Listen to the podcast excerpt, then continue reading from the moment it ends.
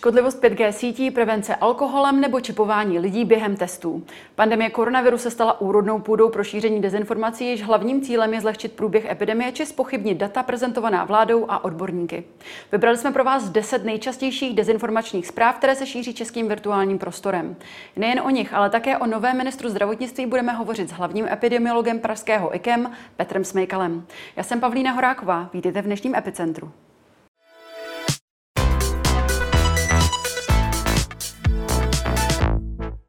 Dobrý den, pane Smejkale, děkujeme, že jste si na nás udělal dneska čas. Dobrý den. Dnes byl do funkce ministra zdravotnictví uh, uveden jmenován dětský hematolog a náměstek z Brněnské fakultní nemocnice Jan Batný. Jaký je váš pohled na výměnu na postu ministra, ministra zdravotnictví? Tak uh, ministři přicházejí a odcházejí. Já myslím, že normální v demokratických zemích, že se prostě ministři mění. To takhle bylo vždycky a bude. Samozřejmě je, teďka je škoda, že se ten ministr mění zrovna v téhle chvíli, kdy to zdravotnictví je nejdůležitější vlastně ze všech těch ministerstev.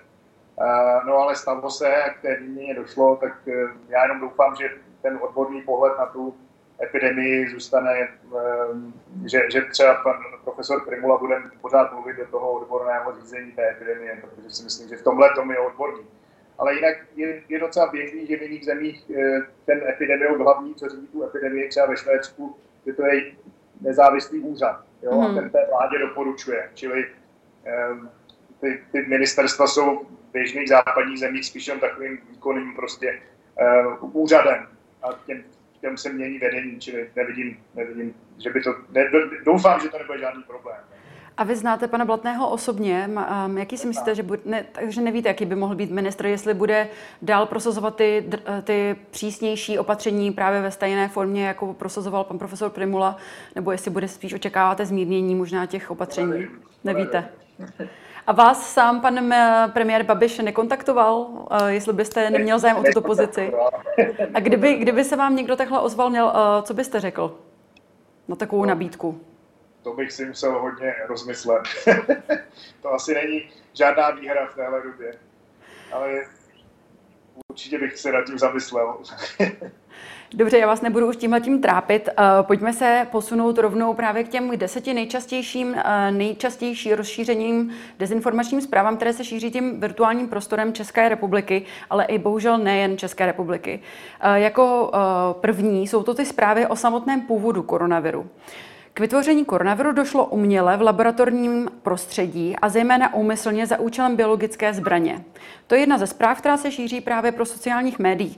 Některé zprávy tvrdí, že za zrodem viru stojí američané, kteří chtěli oslabit Čínu, někteří naopak tvrdí, že uh, ten vir vytvořila Čína.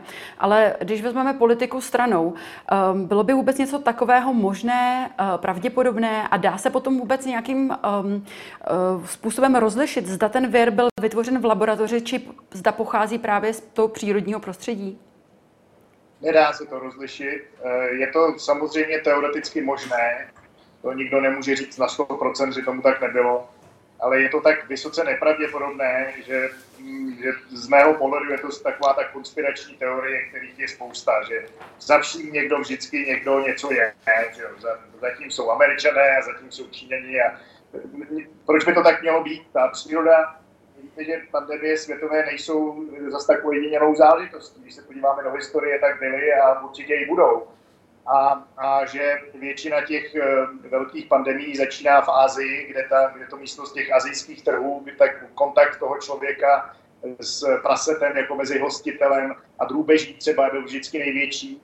Takže hodně těch pandemí přišlo právě z Ázie a tahle taky spíš podporuje opět to, že to je prostě záležitost přírody. A ta příroda to prostě, eh, to se stává. Já tomu nevěřím, že to, ani nevidím žádné důvody, proč by tomu tak mělo. Nejsou proto žádné důkazy momentálně.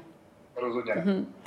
Pojďme tedy eh, k dalšímu typu zpráv, eh, který, které se snaží spochybňovat důvěryhodnost testování. Tady je jedna ukázka. Osobní zpráva člověka. Šli jsme se nechat otestovat na koronavirus, zaregistrovali jsme se, ale nechtělo se nám čekat hodiny v dlouhé frontě. Tak jsme odešli domů. Pak nám někdo zavolal, že jsme covid pozitivní.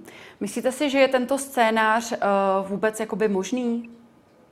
A tak určitě, protože žijeme ve světě s počítači a technologiemi, které prostě, víte, že kolikrát se vám s počítačem. Já třeba počítačem jsem, jsem takový popleta, že kolikrát něco prostě někde kliknu a prostě ten počítač vám vygeneruje tu zprávu. Nemělo by se to rozhodně stávat, protože tady je lidské zdraví, ale že technologie také chybují, um, se stává. Takže nemyslím si, že by to byl nějaký záměr, že to někdo záměrně, jak si dá, lidem dává informace, že jsou negativní nebo pozitivní, když neměli test a tak dále.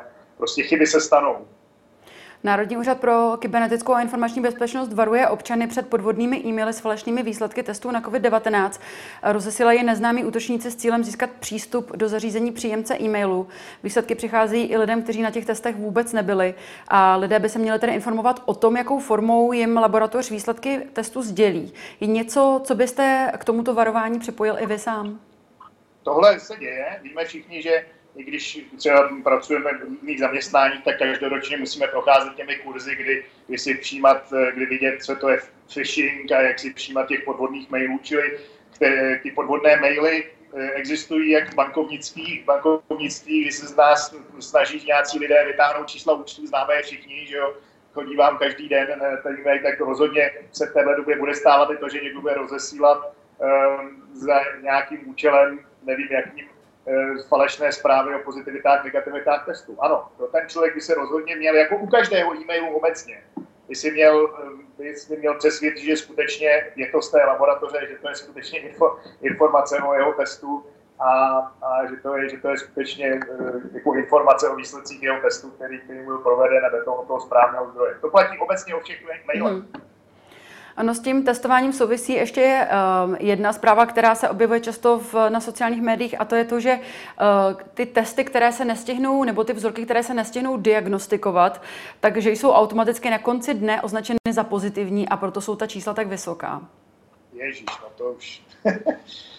a vůbec nevím, jak bych to komentoval. To, jako, jestli tohle někdo dělá, tak, eh, tak je to samozřejmě asi trestný čin, nejsem právník, mm. ale hmm. to, to je, to s tím zase musí ohlídat. Vzpomeňme, abych uvedl příklad, vzpomeňme to, jak, jak položil ten, ten cyber attack tu Benešovskou nemocnici, že jo? to, že žijeme v době, kdy se nám prostě na počítač, do počítače může někdo probourat a tohle dělat, je, je možné, ale spíš by prostě tady by měla být jako bát se na ochranu těch počítačových sítí, jak každá ta laboratoř by prostě měla bát na tom, aby ty sítě, ale to je na IT technicích, aby to zabezpečení udělali opět neplatí jenom o nemocnicích, u těch je to vždycky horší.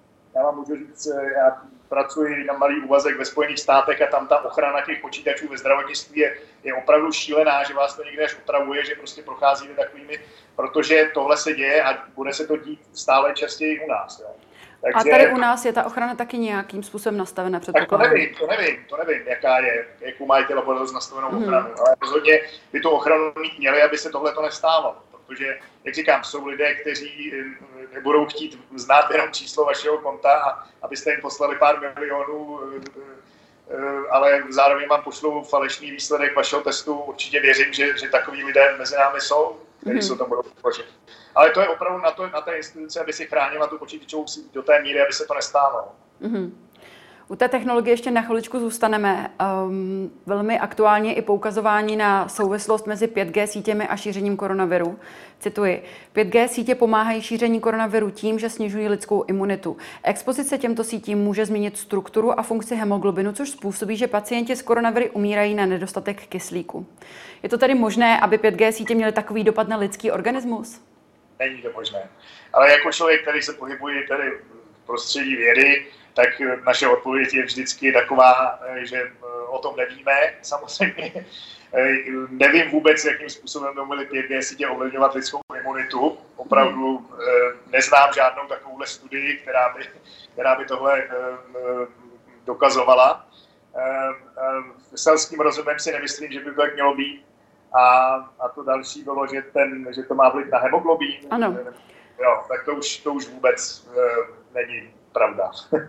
Prostě z vědeckého pohledu, že by sítě ovlivnily... Jak říkám, když, můžu být, když abych byl maximálně přesný, a, tak musím říct, že opravdu eh, nevím o žádné eh, relevantní studie, která by tohle dokazovala. Mm-hmm. Ani nevím, proč by vlastně se taková studie dělala, protože ani selským rozumem mě to nepřipadá, že jak, jak, bys, jak bychom takovou studii designovali, mi vůbec není jasné. Čili to pokládám za další konspirační teorii. Mm-hmm. Dalším trnem oku v, v oku některých kritiků vládních opatření jsou samozřejmě roušky. Tady mám pro vás cituci, citaci, pardon, tady mám pro vás citaci eh, molekulární genetičky Sony Pekové. Rouška je věc, která určitě nezabrání přenosu viru, protože virus je nanopartikule, což je 10 na minus 9 metru a mezírky mezi vlákny vašich ústenek jsou zcela jistě větší. Navíc je většina z vás nemá pevně utemované kolem nosu a úst. Je to možná taková psychologická věc, že si připadáte chráněni. Toto je vyjádření v rozhovoru pro časopis Reflex minulý týden. Eh, jak byste jejímu názoru oponoval nebo s ní souhlasíte? Nesouhlasím s ní a to z toho důvodu. Tak zaprvé si vždycky opakujem to už od jara, že, že rouška především chrání to okolí proti, proti vám. Vy totiž, a jak také zdůrazňujem už od jara, mezi námi je spousta těch bezpříznakových přenašečů toho viru. To znamená, vůbec nic necítím, jsem úplně zdravý, ale přesto mohu vylučovat velké množství toho viru. A ta rouška, když mám před ústy, usměrňuje proud toho vzduchu, který já vydechuji, tím směrem, že se nedostává do toho okolí a tím vlastně chrání to okolí. Jo? To je důležité. Ta rouška má také význam toho, že chrání vás před tím okolím, ale ne už tak dostatečně. V tom nebudu polemizovat úplně s paní Pekovou, ale můžu jí trošku dát zapravdu v tom, že ano, ta absolutní ochranu před tím okolím to rozhodně není. Mm-hmm. Ani, ta, ani, ani, ani eh, to absolutní ochranu toho okolí také není, když už daleko větší.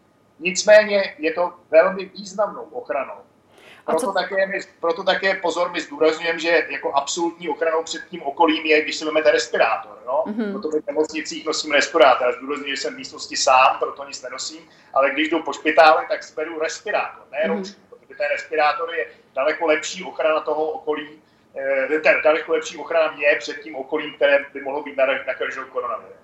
A co ten argument eh, toho, že ona říká, že ten vir je tak strašně malinkatý, že tou rouškou, rouškou projde?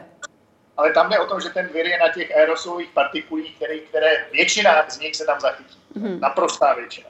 Čili eh, ano, může s ní souhlasit pouze v tom, že absolutní ochranou to není. Mm-hmm. Ale jak říkám, proto, my, proto my v téhle době zdůrazňujeme ty respirátory. Mm-hmm. Ale, ale, ale, ale tím, že už jenom tím, že usměrní ten proud vzduchu, který ten který potenciálně nakažený člověk může vydechovat. Jo? A to, bylo, to se opět dokázalo na mechanický studii, se modeloval ten proud toho vzduchu jednoznačně eh, aspoň ty roušky eh, doporučujeme každému v tuhle mm-hmm. Co říkáte jako odborník, když právě vidíte potom bývalého prezidenta Václava Klauze, který sám nedodržuje vládní opatření, tady podle slov eh, pana profesora Primuly, protože 28. října přišel k obecnému, obecnímu domu bez roušky a bez, bez zakrytých úst a nosu poté přednesl i svůj projev. Jaký je váš pohled na, takovou, na takovouhle situaci? No tak Václav Klaus je politik, že já myslím, že dělá pouze politiku. To, že dělá nebezpečnou politiku, už víme dávno a já jsem už ta generace, co si ho pamatuje i dřív, takže mě už ne, nemůže překvapit ničím, jako bohužel, bohužel. Mm-hmm. Uh, tohle samozřejmě je v téhle době vystupovat někde bez roušky a hlasitě jako uh, křičet, samozřejmě ho někdo nahrával také, takže já musím říct, že ten, ten člověk při největším ohrozil toho reportéra, pokud neměl roušku nebo ty lidi kolem. Takže je to opět příkladem totálního sobectví a, a nerespektování pravidel, což mm-hmm. platí pro každého, i pro ty staré eh, nebo stárnoucí a už naštěstí politiky bez vlivu, kteří se snaží prostě nějak zaujmout. Mm-hmm. Víc k tomu ani ne, ne, ne, nedodával. U těch roušek ještě na chviličku ale zůstaneme a to je ta tématika té škodlivosti roušek. Jedna z dalších zpráv, která se šíří, je tato. Roušky jsou škodlivé, jejich nošením vdechujeme méně kyslíku a více kysličníku uhličitého. V roušce se navíc přemnožují nebezpečné bakterie a plísně. Mohou nám tedy roušky ze nějakých podmínek škodit? Jasně, kdyby jsme si tu roušku, kdyby jsme si tu roušku nasadili a chodili s ní pořád, nikdy si ji nevyměnili, neumili si ruce, a měli týden na nose, eh, tak nám samozřejmě ta rouška eh, v jednu chvíli začne, v jednu chvíli vám ten, ta, ta rizikovost té roušky se stane větší než ten přínos. Proto my eh, zdůrazňujeme stále ty roušky měnit, stále si mít ruce a to eh, už jenom eh, podívejte zase, abych to asi uvedl na rozhodnutém příkladě. Dovedete si představit, kolik by mezi námi bylo eh, eh, eh, nemocných chirurgů, kteří v té roušce tráví takové velké procento svého profesního života. Mm. Můžu říct polovinu, ale to je můj odhad, jo, nebo aspoň třetinu. Jsou ní od rána do večera, když operují ta roušku, tu roušku jako bezpečný, bezpečnou ochranu eh, toho okolí proti tomu člověku známe z chirurgických sálů už staletí. a nikdo z nich, naopak jsou to většinou sportovci, kteří, kteří mají imunitu bezvadnou a hodně to vydrží. Takže už to je asi možná třeba i důkaz toho, že ta růžka opravdu neškodí, čili nezadržuje oxid uhličitý. Ano, samozřejmě si se v ní zachytává bakterie, které vy, vy vydechujete, mm-hmm. ale, ale, ale to jsou vaše bakterie právě proto, aby se chránilo to okolí a když si ji vyměníte, tak rozhodně nejsou žádnou škodlivostí. Tak jestli nebudou ve vašich ústech, tak nějakou dobu budou na té roušce. Mm-hmm. Další typ zpráv spochybňuje samotno, samotný důvod nebo samotnou existenci té pandemie. Tady je citace pro vás. Epidemie koronaviru je pouze mediální hrou mocného farmaceutického průmyslového komplexu, jen zástěrkou pro šíření očkování. Je vůbec možné, aby taková celosvětová pandemie byla dílem nějaké očkovací lobby? Prosím vás, to je další. To je, my svět, žijeme ve světě prostě totálně konspiračních teorií. Tohle to já taky uslyším když samozřejmě eh, jsme vždycky očkujeme každý rok na chřipku, nebo když máme konference o očkování. Tady ty konspirační teorie jsou takovéhle, myslím, že dokonce bych řekl i většina, že to je prostě zájem farmaceutických firm vydělat a všichni nás očkovat. Jako bez těch farmaceutických firm by opravdu ty, ty vakcínu nikdo nevyrobil. Jo? Mm-hmm. Samozřejmě, že na, samozřejmě, že biznis eh, jako je důležitý a že ta firma asi nechce prodělat, ale primární je to, že vyrábí, to byste mohli napadnout všechny firmy, které vyrábějí léky, že to dělá jenom proto, že si chceme vydělat. No tak ale pak nebudeme mít žádný léky, že jo? Tak jako člověk, který má vysoký tlak, si nevezme prášek na vysoký tlak, protože si řekne, jo, ta firma vyrábí ty prášky, aby si vydělala a jinak chceme uškodit. Tak přece jako takhle nad tím nebudou uvažovat. To by celý svět byl špatný a všechno bylo konspirační. Nikdo jiný, nikdo jiný tu vakcínu, než ta farmaceutická firma nevyrobí, co si budeme mm. povídat. Jako jo. Eh, třeba ji vyrábí ruský stát, ale o téhle vakcíně mám třeba pochybnosti, a nebo nevím, jak to tam je, ale, ale, ale eh, jako nevidím na tom z mého pohledu nic špatného. Prostě je důležité, aby tu správnou vakcínu, znamená, která projde všemi těmi bezpečnostními testy fází 1, 2 3 někdo vyrobil. A, a nebojte se, te, to, to testování těch vakcín, jo, pokud se nebavím zase o nějakých eh, ne, nepříliš dobře protestovaných vakcínách, z hlediska bezpečnosti, je tak dlouhý proces. A to je právě proč, proč tu vakcínu pořád nemáme, protože to trvá hodně dlouho, mm-hmm. než se opravdu ověří bezpečnost za prvé a účinnost za druhé té vakcíny. Čili zase je to prostě konspirační teorie, která se objeví s každým lékem, s každou vakcínou, mm-hmm. že zatím něco je a že si chce někdo vydělat. ale jako určitě si na tom někdo vydělá, ale je to pro dobrou věc, jako z mého pohledu. Čím víc dřív ta vakcína tady bude, tím to bude lepší, ale musíme být trpěliví. Všechno se musí ověřit, jestli to je účinné a jestli to je bezpečné. Ale nějaké to zveličování té pandemie, když si zahrnu na takového ďáblová advokáta, tak nějaké to zveličování té pandemie za účelem toho, abychom se všichni nechali oočkovat a tudíž přihráli peníze těm farmaceutickým eh, společnostem, tak to, eh, to si myslíte, že není, není, že to tak není? Není, to je prostě, ne, to je to samé, co už jsem říkal, no, jako hmm. přehánění, jako jasně, že se na to někdo vydělá, co na to mám říct. Jako. Jak říkám, vemte si tu vakcínu, vakcína je prevence, to je mm způsob prevence proti infekčním chorobám, ale jak říkám, to byste potom mohla napadnout veškerý farmaceutický průmysl, že to je celý špatně, protože prostě si na tom chce vydělat, ale pak budeme žít ve světě bez léků, mm-hmm. očkování a budeme teda umírat eh, jako daleko dřív, než umíráme teď, protože ten pokrok lidský je tady také díky těm farmaceutickým firmám a díky tomu, díky té vědě, která, na které oni staví. Mm-hmm. U té, teď zůstaneme chviličku zase u prevence, kterou jste zmínil, ale asi trošku jinak, než čekáte. Uh, tohle je další citace, kterou pro vás mám zprávy, která se šíří na internetu. Alkohol zabíjí koronavirus. Pitím alkoholických nápojů se tak lidé mohou bránit případné nákaze. Já jen předám, že podobný účinek je přisuzován podle takovýchto zpráv i česneku nebo octu. Takže jak je to s těmito látkami a prevencí proti koronaviru? Ano, eh, alkohol je známá, eh, myslím, že nikde na světě než v Čechách se tak jako ne, nevysvětlujeme si ten alkohol. To je taková jako racionalizace toho, proč bych jako měl pít alkohol, je, že on něčem jako pomáhá. No. Alkohol většinou jako v ničem nepomáhá. Takže my slyšíme... Vy se smějete, jo, ale ta logika věci, kterou oni zatím mají, je, že říkají, alkohol dezinfikuje, že jo, protože je to alkohol, tudíž já dezinfikuju to svoje tělo, když budu hodně pít. Pozor, ale tak abych to vysvětlil, nechci se smát, jako omlouvám se, ale je velký rozdíl, když si tím dezinfikujete kůži, jo, mm-hmm. alkoholem, tak on se vám tam nevstřebá. Ale když si tím chcete dezinfikovat vnitřnosti, tak on se vám ten alkohol vstřebá. A, a to cítíte velmi rychle, že? To asi jsme cítili všichni, kdo jsme požili v životě alkohol.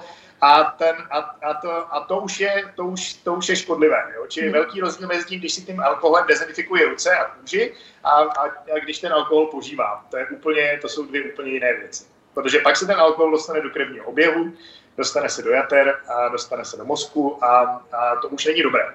A naopak no, oslabí tu imunitu, jestli tomu dobře rozumím. Naopak tu imunitu oslabí a, a bohužel také oslabí to při dlouhodobém, při dlouhodobém požívání oslabí e, spoustu věcí, Um, ale uh, i, i, i ta krátkodobá opilost, když to tak řeknu, proto mi to taky nám, nám přece jenom nás zbližuje, což je, teď se teda musím usmívat samozřejmě to, proč ten alkohol občas si dáme, ale zrovna u toho koronaviru, proto také ty bary jsou dost rizikové, protože máme k sobě tak jako blíž a k tomu mhm. přenosu toho covidu dochází potom um, um, častěji. Mm. Jo. Takže eh, ne, alkohol skutečně s imunitou jako, jako neposiluje imunitu, rozhodně ne. A co se týká toho česneku nebo octu?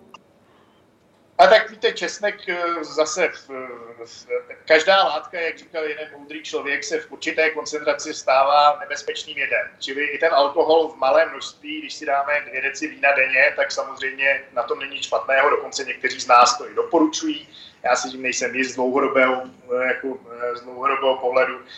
Um, a i, tak je to i s tím česnekem a tak je to se vším možným. Mm-hmm. Čili v uměřené množství, když si pomažu topinku česnekem, tak rozhodně mi to neublíží. Dokonce ano, jsou nějaké, um, já jsem ty studie neviděl, ale nějaké studie říkají, že samozřejmě pomáhá, um, ale zrovna, že bych jako se musel naládovat česnekem, a myslel si, že potom ten covid nedostanu, tak, tak to opravdu není. Mm-hmm. Máme před sebou poslední tři nejčastější dezinformace, které se týkají tedy zlehčování samotného průběhu ne- anebo samotné nemoci COVID-19. Tady je pro vás citace. COVID je jen chřipka s mírným průběhem, opatření nejsou nutná a my bychom se tím měli jen normálně promořit. Co byste no to vzkázal? Ne.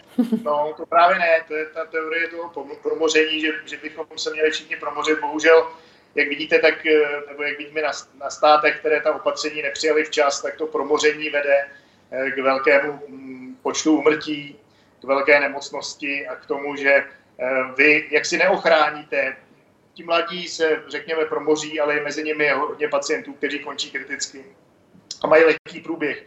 Ale vy nezabezpečíte to, aby se ten virus nedostal k těm rizikovým, starším, nemocnějším lidem, kteří na ten COVID mohou zemřít. Čili ta, to promoření e, není, není dobrá strategie. Mm-hmm. Ono se po celé Evropě ještě šíří také informace o podplácení pozůstalých. Eh, zprávy z osobní zkušeností mají několik forem, tady je tady jedna z nich.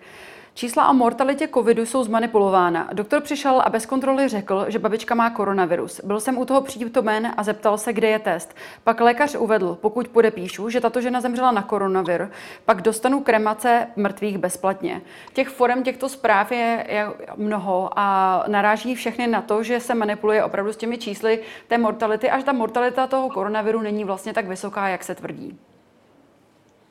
No, to je zase další konspirační teorie, že někdo manipuluje, proč, proč by to dělal, nevím. nevím.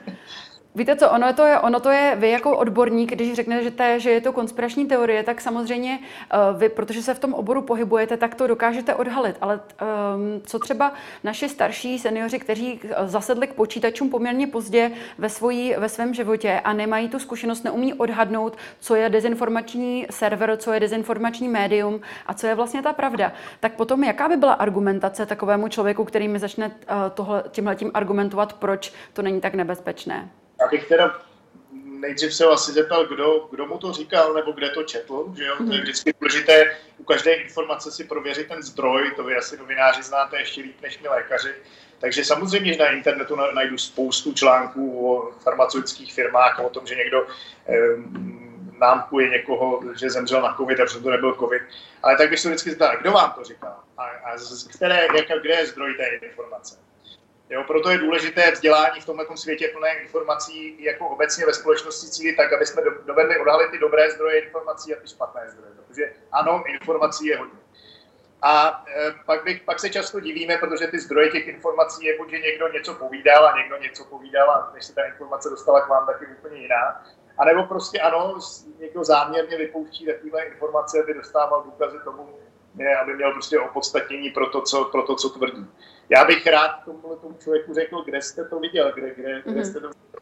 Ještě, ještě bych dodal k tomu, ano, u toho mě tady byla velká debata, myslím taky na jaře, že spousta jejich pacientů eh, zemřela na něco jiného, ale byly covid pozitivní a že se řeklo, pacient umřel na covid, ale přitom příčinou, příčinou smrti byl, byl, já nevím, infarkt nebo, nebo těžký bakteriální zápal plic nebo tak mhm. dále. Mm-hmm. Ale pozor, tady se směšují dvě věci. To je, jak zase někdo chytřejší správně uvedl, jako Eh, proč pořád mluvíme umírat na covid a s covidem, je to jako s rakovinou, jako by jsme člověkovi, který, který zemřel na rakovinu, řekli, no víte, ale vy jste neumřel na tu, na, jako primární příčinou nebyla ta rakovina, vy jste umřel na trombózu, která ale samozřejmě je spojená s tou rakovinou. Jo? Čili tady ten covid skutečně jako kolikrát eh, eh, zkrátí život tomu člověku, který třeba jinak s tím chronickým onemocněním by nežil dlouho, ale žil by rok, žil by třeba dva roky, žil by pět let. Mm-hmm myslím, že každý rok života, jestli máte rodiče nebo jestli ten člověk má své rodiče, tak víte dobře, že jak je každý rok života důležitý pro, pro, pro lidi, kteří mají, i když jsou nemocní, třeba dobrou kvalitu života, aby, se, aby mohli jít tam procházku a s vámi se bavit. Tak těm lidem bych řekl, jako jestli si myslíte, že ten rok nebo dva roky života nejsou důležité, tak, tak eh, se zamyslete nad svojí rodinou, nebo jak byste to vnímali vy, kdyby se vám to opravdu přihodilo. A ten mhm. lékař vám řekl, ale prosím vás, no tak, tak měl covid, tak, tak, by, tak tak zemřel dnes a on by stejně zemřel do roka. To přece mm-hmm. nechcete od žádného lékaře tohle slyšet. Určitě. Poslední, poslední uh, hoax nebo dezinformace, která se týká čipování lidí. Testy slouží k tomu, aby do vás dostali nanočip. Přítel z Anglie byl na testu na COVID-19, pak se mu z ničeho nic spustila krev z nosu, z té dírky, z níž prý dělali stěr a když si do ní sáhl, vytáhl nanočip, který mu tam měli bez jeho vědomí instalovat. Mají vůbec lidé důvod se obávat něčeho takového? Tak teď se teda musím smát, já se omlouvám, já se nechci, nechci nic zlehčovat, ale, ale tak zaprvé já jsem... Vy, víte co, vy, já se směju s váma, já se směju s vámi, ale já musím, při, já musím přiznat, například já ve své rodině mám skutečně člena rodiny, který kvůli téhle dezinformaci nešel se nechat otestovat. Takže já doufám, že mi teď tady vysvětlíte argumentaci, kterou bych mohla no, postupovat. No, abych to se pokusil nějak vyvrátit, tak on ten nanočip není tak malá věc, tak, tak třeba bych tomu člověku doporučil, dobře, jestli máte z tohohle obavy, tak nechte si ukázat tu, tu štětičku. To je, já vždycky eh, se na to i dívám, nebo eh, vidím, vidím samozřejmě tu laborantku, která mi to ne, není to nic příjemného, ale vidím tu špachtli a žádný nanočip, žádného nanočipu jsem si na ní nikdy nevšiml. A on by byl to, co vidím na těch obrázcích, že já jsem ten obrázek, který myslím, že jednou viděl, ten nanočip, to je docela velká věc, že? to není, to není zase něco, čeho byste si nevšimli. Tak se třeba na to podívat a říct, jako tak mi ukažte tu špachtli, aby tam nebyl nanočip. jako způsob, jak si toho, jak, jak se přesvědčí, že mu do toho nosu nikdo nestrká. A za druhé, kdyby tam opravdu byl, já myslím, že ten člověk to skutečně cítil při tom odběru, mm-hmm. ten, pak jako nevypadl z toho nosu jenom tak. To. Mm-hmm. ano, není to pravda a jak s tím, jak, jak ty lidi přesvědčit, no tak nechte si to ukázat. Teď, ano, je, je naprosto správné, aby vám lékař a i ten, i ten, i ten, i ten um, laborant, který provádí ten stěn, ukázal. Tohle je ta štička, tohle tu vám vytřu nos, podívejte se na ní a vidíte na té štitice je trochu vaty na, na konci, ale žádný nanočip tam není. Mm-hmm. Takže tak, jestli to stačí. Já mám pro vás poslední otázku. Um, Jaký je váš odhad toho nejbližšího vývoje jako epidemiolog? Myslíte si, že budou ta opatření, která teď máme, že budou muset být ještě přísnější? Myslíte si, že je šance, že budeme mít normální Vánoce? Já myslím, že jo. Já myslím, že ty Vánoce budou, eh, já myslím, že ty Vánoce budou lepší než to, co je teď. Mm-hmm. Ale rozhodně eh, budeme žít s nějakými opatřeními z mého pohledu do jara. Jo. Mm-hmm vidíte, že když se rychle rozvolní ta opatření, tak eh, co se stalo, že jo? Čili pokud nebude vakcína, tak nějaká ta opatření skutečně zůstanou. Zůstanou rozhodně o, o Vánocích budou a zůstanou pravděpodobně až do toho jara. Já myslím, že by bylo dobré to lidem takhle říct natvrdo, asi nebudu populární, ale je lepší, než slibovat, že to všechno zase rychle přejde a že, že prostě do té doby, než budou mít tu vakcínu a věřte nám, že to bude dobrá vakcína, nebo věřte, mm. věřte těm firmám a i těm, i těm, i těm respektovaným výrobcům, kteří vědí, jak tu vakcínu vyrobit, že prostě když bude, tak bude opravdu bezpečná a dobrá ale já to počítám, že to bude někdy na konci února, v březnu.